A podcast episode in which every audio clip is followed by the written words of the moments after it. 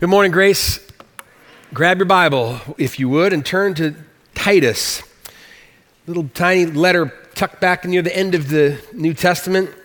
If you find Hebrews, which is a bigger book, just back up a little bit from there and a couple of pages, and you should find it.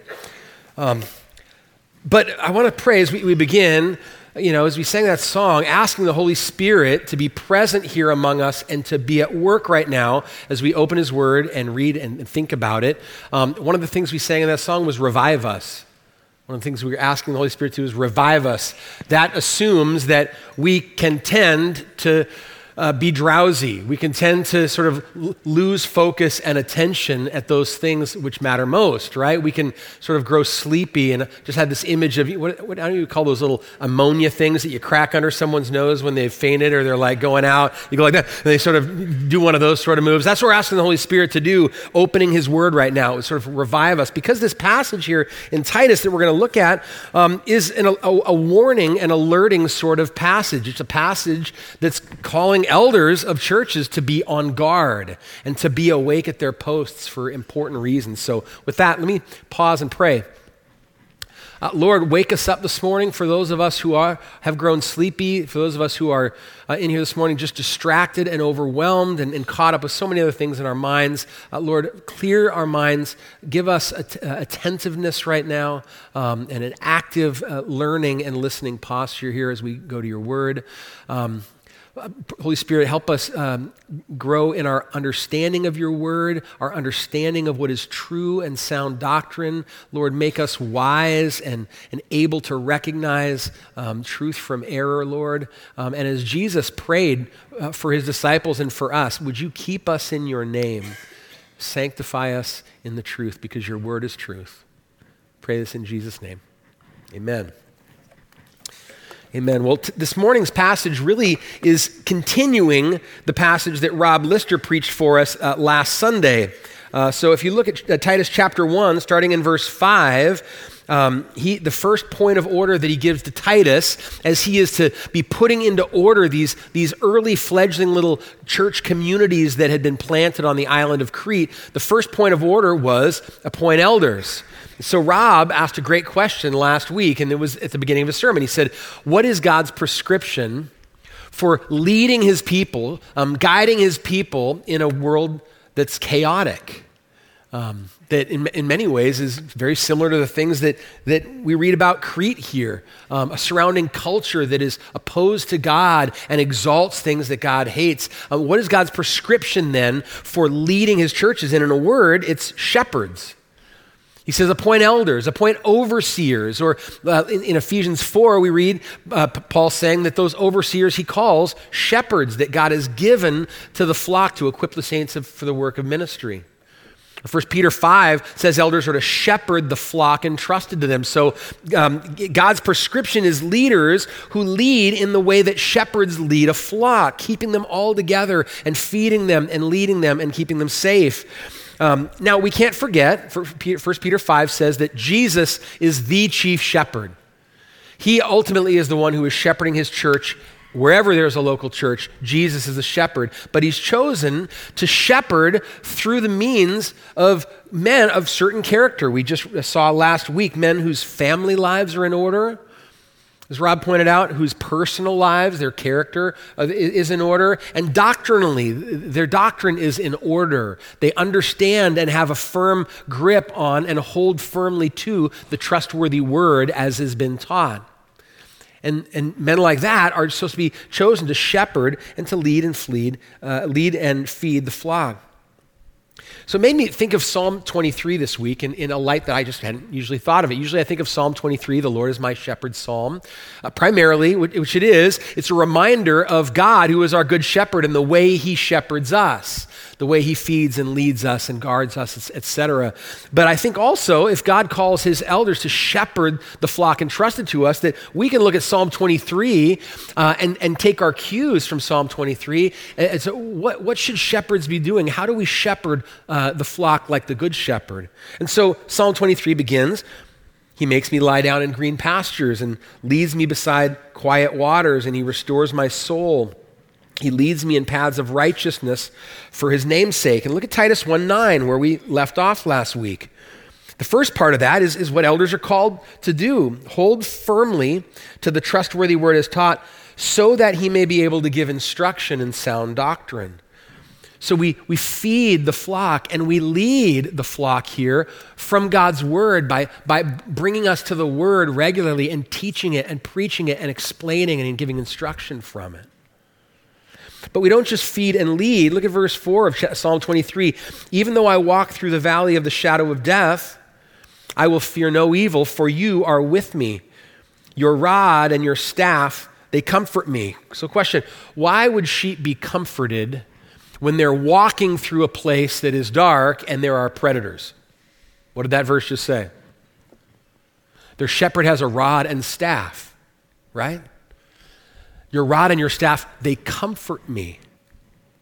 I think the second half of Titus 1:9 corresponds to this. Elders are not only to be able to give sound uh, doc- instruction and sound doctrine, but also to rebuke those who contradict it, to guard the flock you know, staff and the rod. Staff is probably this long crook to help pull the sheep out of bad places, spots that they get into. Part of leading and, and, and protecting. But the rod is probably a, a, club to, to beat off wolves and predators and, and to protect the sheep. And, and elders are called to, to, in part, protect the sheep, to guard, in this case, against lies and false doctrine. So that's where Paul turns next in verses 10 through 16, uh, because there was serious need for the rod and the staff in Crete. Let's read these verses, and we're going to take two Sundays for this. This morning, we're going to work through verse 14, and next week, Eric will uh, finish uh, with verses 15 and 16. But let's read. Starting in verse 9, he must hold firm to the trustworthy word as taught, so that he may be able to give instruction in sound doctrine and also to rebuke those who contradict it. For there are many who are insubordinate, empty talkers, and deceivers, especially those of the circumcision party.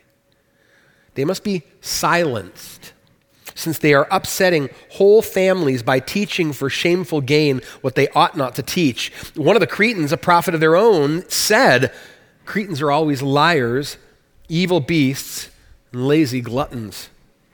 This testimony is true. testimony is true. Therefore, rebuke them sharply that they may be sound in the faith, not devoting themselves to Jewish myths and the commands of people who turn away from the truth. To the pure, all things are pure, but to the defiled and unbelieving, nothing is pure, but both their minds and their consciences are defiled. They profess to know God, but they deny him by their works. They are detestable, disobedient, and unfit for any good work. Well, as we look at t- verses 10 through 14, three questions about guarding the flock here. First one is what are the elders to guard the flock from? Why and how? That's it, simple. From what? Let's start. Number one, the shepherds are to guard the flock from toxic teaching.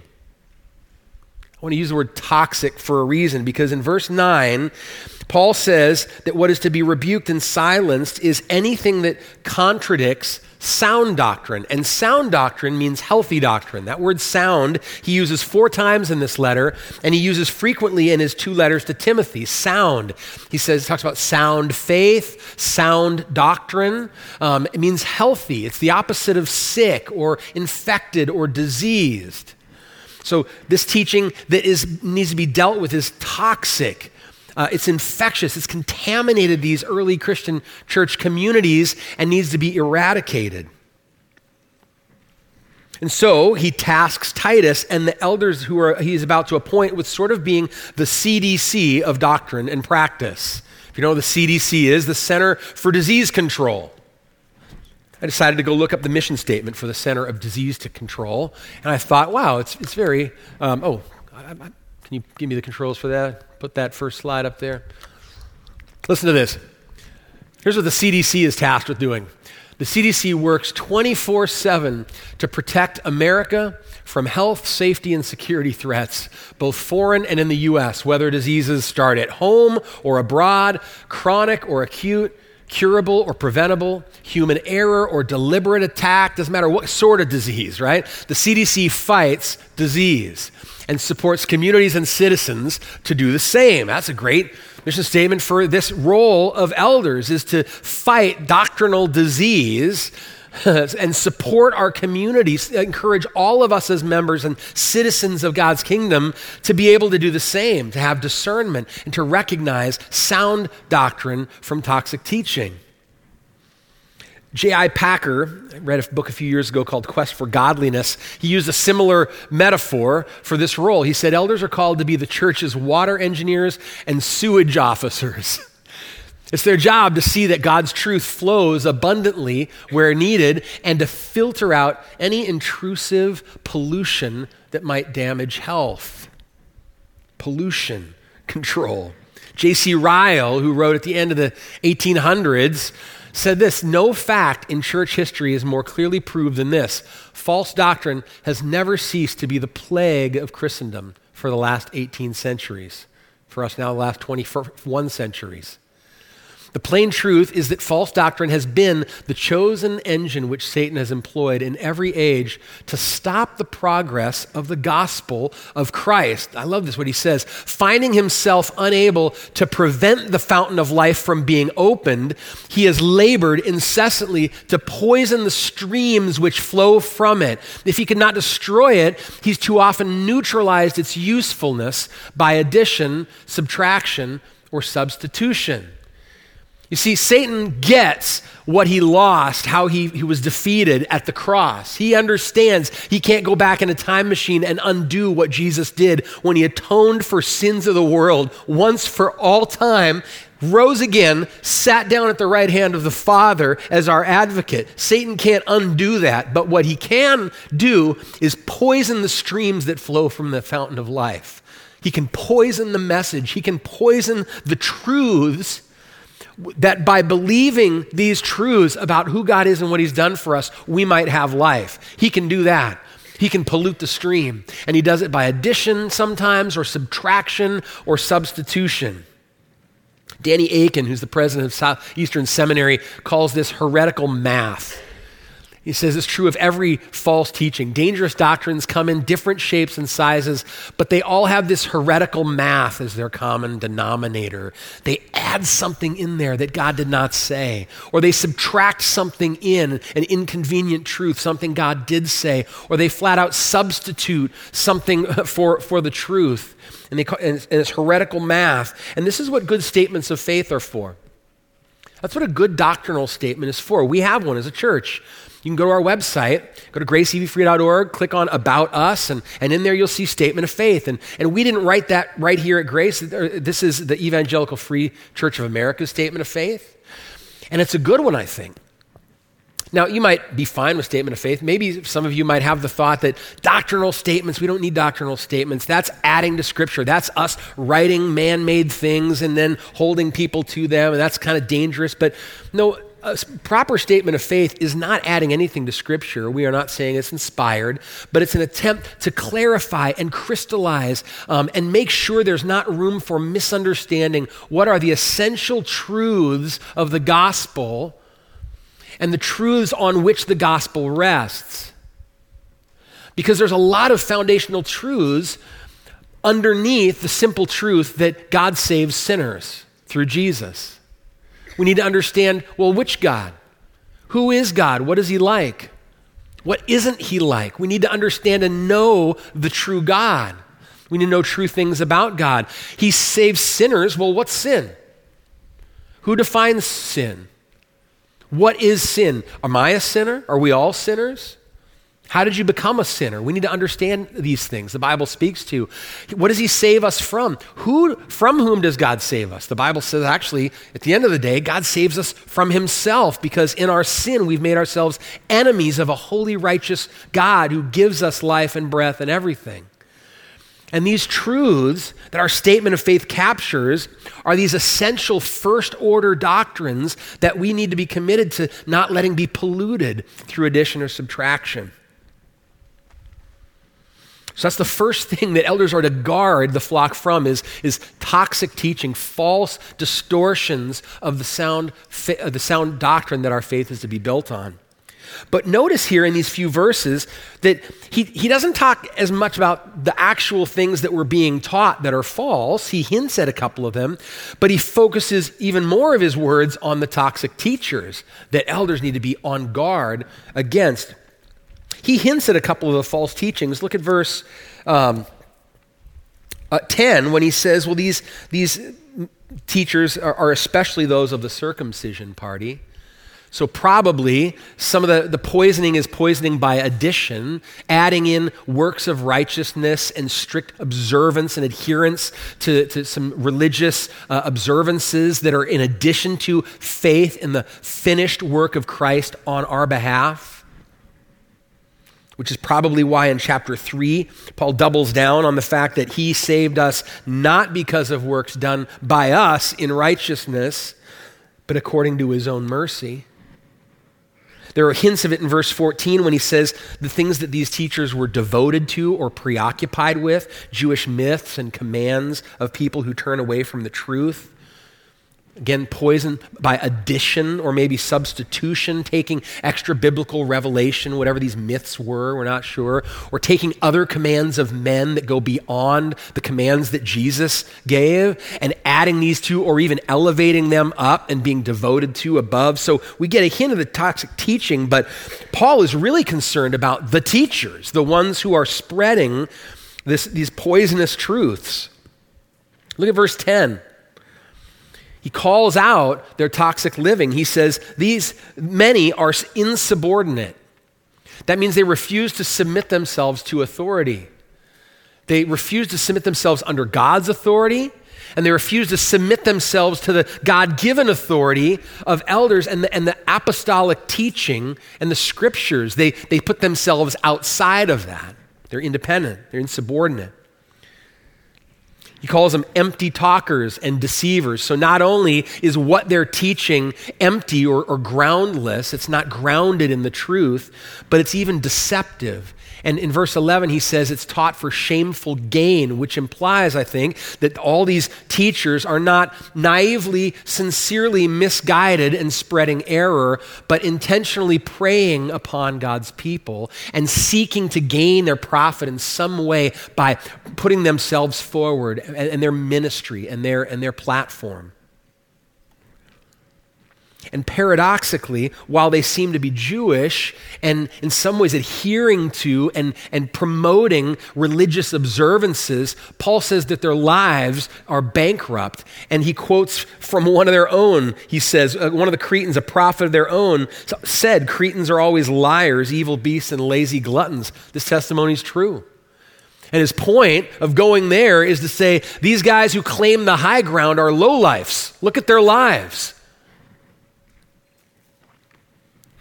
So later in chapter 2, Paul says to Titus, and I think to, to, elders as well, show yourself in all respects to be a model of good works, so that in your teach and, and in your teaching show integrity. These toxic teachers, their lives do, do not back up the things that they teach. So we need to be on guard, not just as elders, but as a church for, for toxic teaching and toxic teachers, those who would be promoting truths, but their lives uh, deny it, as we're going to see in verse 16. So, how do we grow in our ability to discern uh, and, and, recognize false teaching? Um, we don't have to go and learn and read what is every possible false teaching out there that we may fall for. What we need to do is learn sound doctrine. The more we familiarize ourselves and learn and understand the sound doctrines on which our faith is resting, we will recognize lies and distortions. I want to go to J.C. Ryle again. This is a great collection of his writings called Warnings to the Churches. But uh, this, in this section, he's, he was speaking particularly about false teaching. And so he says, Does anyone ask me, what is the best safeguard against false doctrine? I answer in one word the Bible. The Bible, regularly read, regularly prayed over, regularly studied. We must go back to the old prescription of our master, that's Jesus search the scriptures. If we want a weapon to wield against devices of Satan, there's nothing like the sword of the Spirit, the Word of God.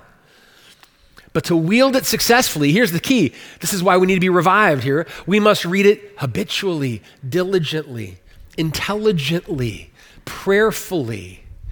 Intelligently means not just checking a box and moving on, task done for the day, but engaging our minds with it and chewing on it and seeking to understand it and, and believe it in the heart uh, and, and submit to it. He says, This is a point on which I fear many fail. In an age of hurry and bustle, I just want to pause right there. That was 1887. Can you imagine if we all could just go back in a time machine to 1887, wherever he was writing this, and, and take a glimpse of what uh, hurry and bustle looked like to him? Good grief, if he could be here today, blow his mind. He says, In an age of hurry and bustle, few read their Bibles as much as they should. That's our danger, right? The information age, the 24 7 news cycle loop. I mean, good grief. We need to be attentive. More books, perhaps, are read than ever, but less of the one book which makes man wise unto salvation. A Bible reading congregation is the strength of a church. We want, if we want to be a strong church, a church that's not fooled and, and, and led astray into false teachings, we, we need to be a Bible reading congregation. So he says, arm yourselves then with the word of the sword of the Spirit. Let your hand become used to it. I love that. I'm well aware there's no royal road to Bible knowledge. It's not like the Matrix. You don't just sort of plug, there's no secret trick to just downloading sound doctrine. He says, uh, without diligence and pains, no one ever becomes mighty in the scriptures. As Charles Simeon said, justification is by faith, but knowledge of the Bible comes by works. You've got to read it. Of one thing I'm certain, he says, there's no labor which will be so richly repaid as laborious, regular daily study of God's Word. So, the question, Grace, at this point, are, are you inoculating yourselves? Are you immunizing yourself to, to false teaching by filling your mind and your heart from the scriptures with what is true and what is right? Are you deepening and strengthening your grip of the gospel? Which we never outgrow. And then, having done that, are you evaluating the things that you were taught by this? In, starting right here. We're not ab- above this. We, we want you every week as you're sitting under the word that's preached, or you're in adult Sunday school, or sitting in a grace group, any of the ministries of grace, women's Bible study, men's Bible study. Are you listening with your Bibles open and evaluating with your mind engaged to see, like in Acts 17, Luke said about the Bereans, they would examine the scriptures daily to see whether these things were, that were being taught are so. Now, the question is are you doing that with all the other Christian teaching that you are receiving, Christian books that you are reading? I, hate to say it, but not all books in a Christian bookstore promoted as Christian literature would pass Paul's test of sound doctrine. And so, are you reading books with your, with your Bible open? Are you uh, listening to Christian podcasts and evaluating them according to God's Word? YouTube videos of sermon excerpts that are forwarded to you on Facebook, are you evaluating them according to the standard of God's Word?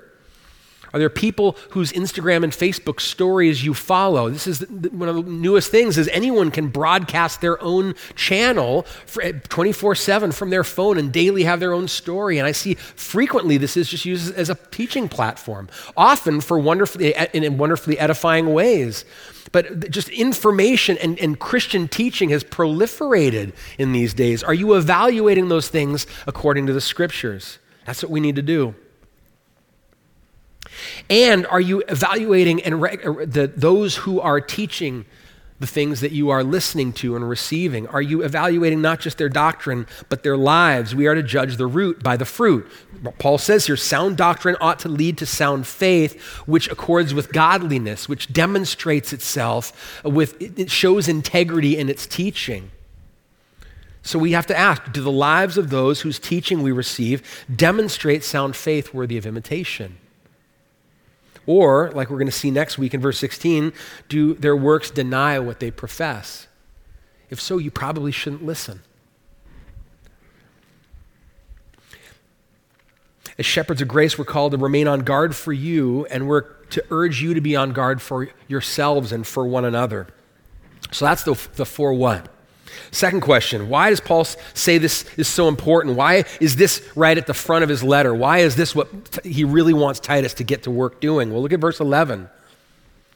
He says it's because these teachers are upsetting whole families. This teaching is having devastating consequences, eternal consequences. When you hear the word upset, don't just think mildly emotionally disturbed. I mean, that can be sort of a mild English word. Oh, I'm sorry to upset you. You know, no. Upsetting means like flipping the tables over in the money uh, in, in the temple that Jesus did. Same word. Flipping over. Whole families, our faith is being upturned and shipwrecked and led uh, astray into error by these false teachers. You know, last week Rob said that the, the call to, to shepherd the flock of God is a high stakes ministry. He wasn't being melodramatic. He says it's a high stakes ministry because, as we see right from the beginning of the letter, that etern- nothing short of eternal life, the eternal happiness or eternal misery of men and women created in God's image hangs in the balance. That's what he says right at the beginning. Paul says, I'm an apostle, a servant for the sake of the faith of God's elect and their knowledge of the truth, which accords with godliness in hope of eternal life. And so, if the, the fountain of eternal life, the message is polluted, eternity hangs in the balance. We can't let it be contaminated. Like the Ryle quote I read earlier talked about Satan contaminating the true gospel message from the beginning has been his MO. Made me think, you know, this, this description of Cretans here in uh, verse uh, 12.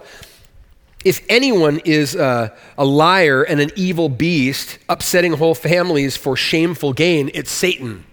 That's a great description of Satan. Starting in Genesis 3.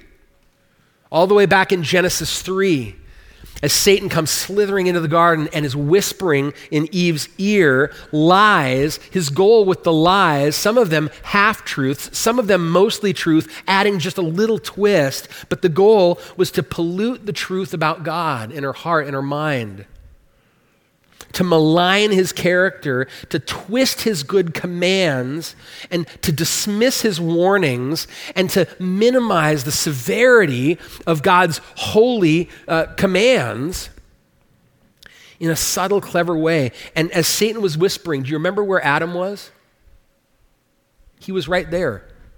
If you look, go back to Genesis 3 and Genesis 3 6, we realize as, as Eve is f- falling for this lie and into temptation, it says, and he was with her. Clearly, not guarding the flock of one entrusted to him in that moment from these deadly lies. And so she took of its fruit and ate, and she gave some to her husband who was with her, and he ate. And right there in the garden in Genesis 3, Satan successfully upset the first family and through Adam now, all the families of the earth, Satan has upset and led us all into death and destruction and death sentence because of sin. It couldn't be more important that we're on guard for the truth. John 8, Jesus said of Satan, he was a murderer from the beginning, and he does not stand in the truth because there's no truth in him. When he lies, he speaks out of his own character, for he is a liar, and he's the father of lies, which means he has many children. He's behind every toxic teacher who's ever sought to pollute the minds and hearts of Jesus' sheep. And he would love to do this here among us. We're not immune. I'm thankful that Grace is, is, a church where sound doctrine is valued and, and, and from the very top, from our elders down, submitting to the Word of God and wanting to live under His authority and lordship is valued, but that does not make us immune. Peter said to Christians, Be sober minded, be watchful. Your adversary, the devil, prowls like a roaring lion, seeking someone to devour. So that's a warning for sheep and shepherds, isn't it? So that answers the why. Pretty important.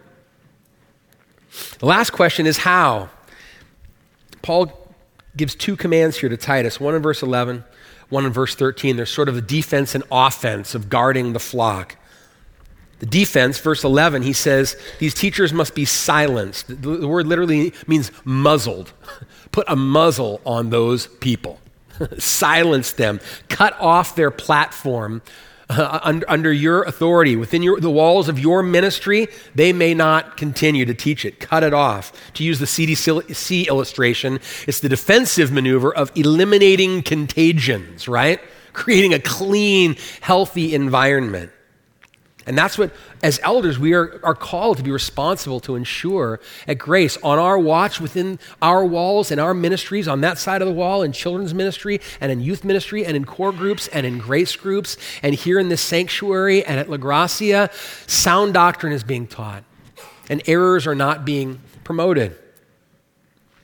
Now, I want to make two clarifications so we don't miss the silence them command. Number one, this is not saying that elders are to treat the flock like little children and plug everyone's ears and lock us all in a nice hermetically sealed bubble and make banned book lists and forbid you all from reading anything that has a false idea in it. We're not to cocoon or insulate the church.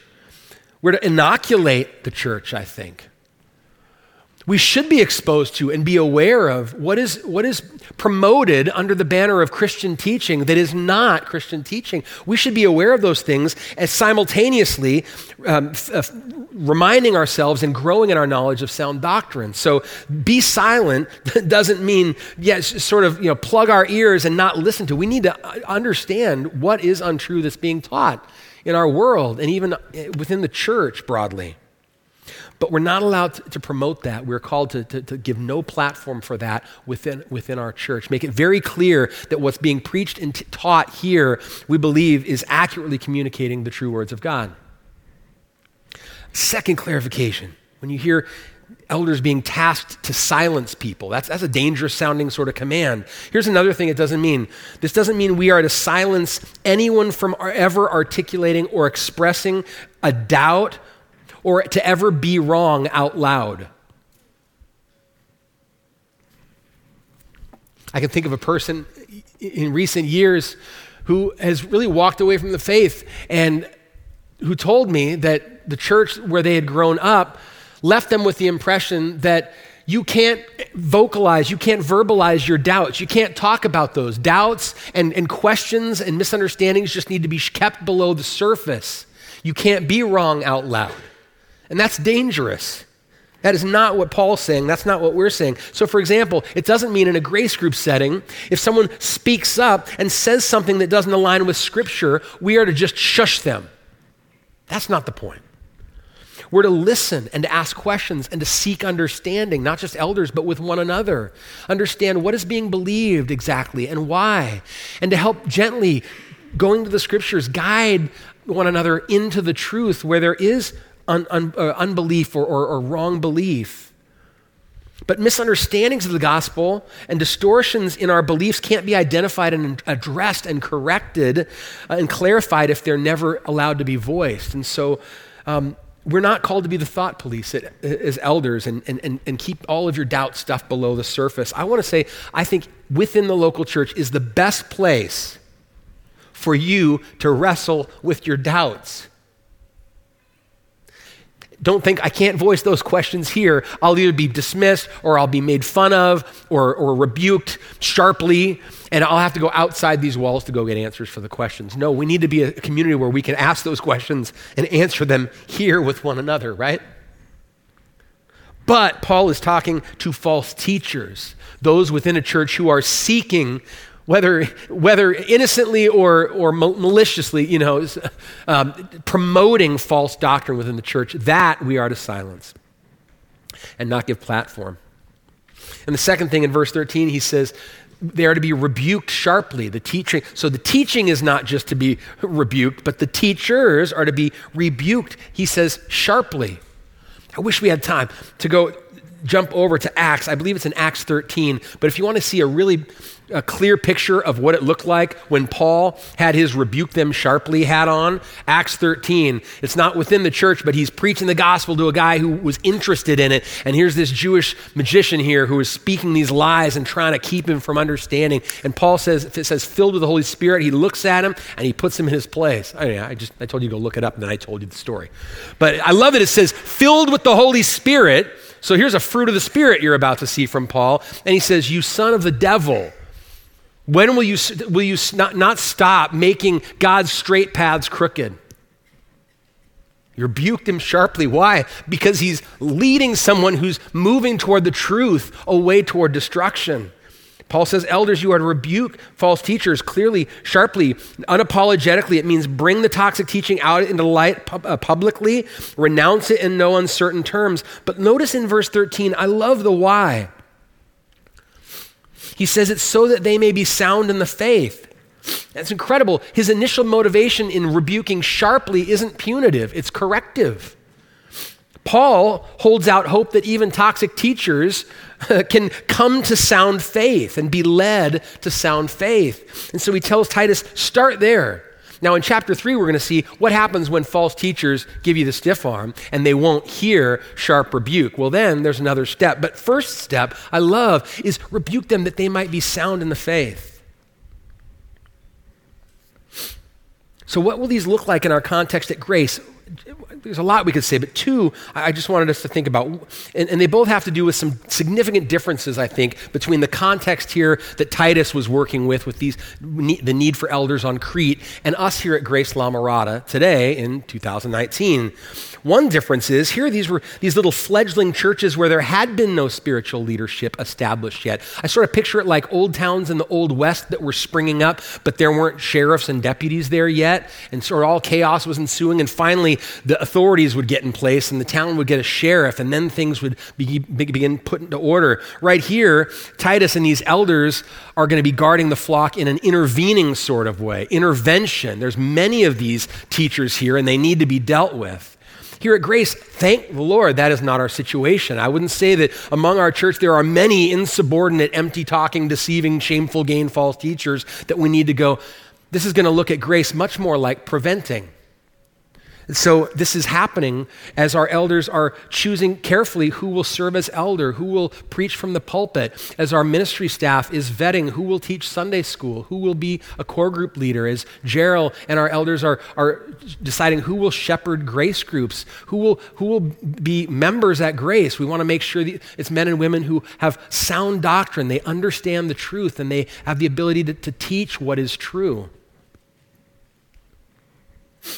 That doesn't mean we'll never face a situation where we might, as elders, need to silence and rebuke, but Lord willing, it'll mostly be in the preventative, ensuring that what is taught is sound doctrine.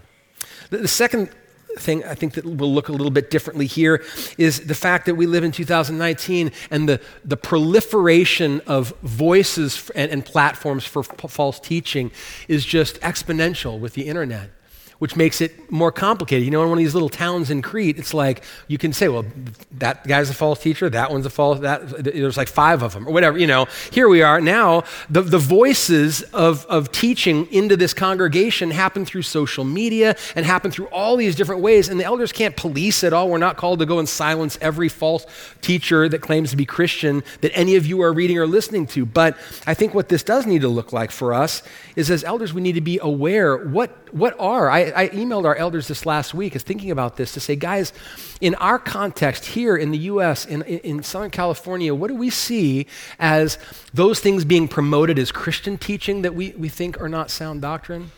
And what are just flat out worldly teachings that, are, that our people are inundated with that need, we need to be aware of so that we are making sure that as the, the text that we're preaching address it, that we're, we're, we're acknowledging and saying, by the way, this you might read, or that book, or that person who said that, that's not true. And calling that sort of thing out, we need, we need to do that. So, as we conclude this morning here, we're going to finish with the Lord's Supper, which is a beautiful way to end this, I think, because there's wisdom in this ordinance that Jesus gave us. Both in the regularity with which we're to do this, we are not to stop doing this until Jesus comes back, and in what the elements are saying to us. As you come forward this morning and take a piece of bread, and you dip it in the cup, and the servers say to you, Christ's body was given for you, and Christ's blood was shed for you, we are proclaiming Jesus' death again until he comes. We are proclaiming in this ordinance sound doctrine that's at the very core of our faith. We're reminding ourselves of, of how we are saved and how we are not saved. Remembering that while we were sinners, Christ died for us. and we add nothing to his sacrifice and his offering to God. We simply come empty handed, just like you're going to come and get this bread and the cup. You didn't provide this, we, we did on behalf of the Lord, okay? And you're taking it as a symbol of, I'm receiving this freely. The Good Shepherd became the Lamb of God to take away your sin. The fountain of life is open. So let's be committed to keeping the stream unpolluted here at Grace of the message. Servers, come on forward and grab the, the elements. If you are trusting Christ alone this morning as your Savior, we invite you to come and celebrate this, whether you're a member at Grace or not, or visiting with us. If you are a believer, but you are aware of sin in your life that you have been unwilling to turn from, my first word to you would be turn from it this morning. Repent of that. Confess. Give that to God. Ask Him to help you begin walking in paths of righteousness. Give that to the Lord and come forward and take this meal. But if that's not where your heart is at, the Bible would warn you against hardening your heart, coming and hypocritically taking part in this ordinance, meanwhile um, holding on to and clinging to your sin. Let's not do that. And finally, if you have children with you who aren't ready to take the Lord's Supper, bring them with you and ask any of the servers to stop and pray for your child. They'd love to do that. Let me pray. Jesus, we thank you for uh, your sacrifice for us. We thank you for giving us the Holy Spirit who guides us into truth and sanctifies us by it. Lord, I pray you would this morning help us to be on guard uh, and on alert. Keep us in your name. We pray this in Jesus' name. Amen.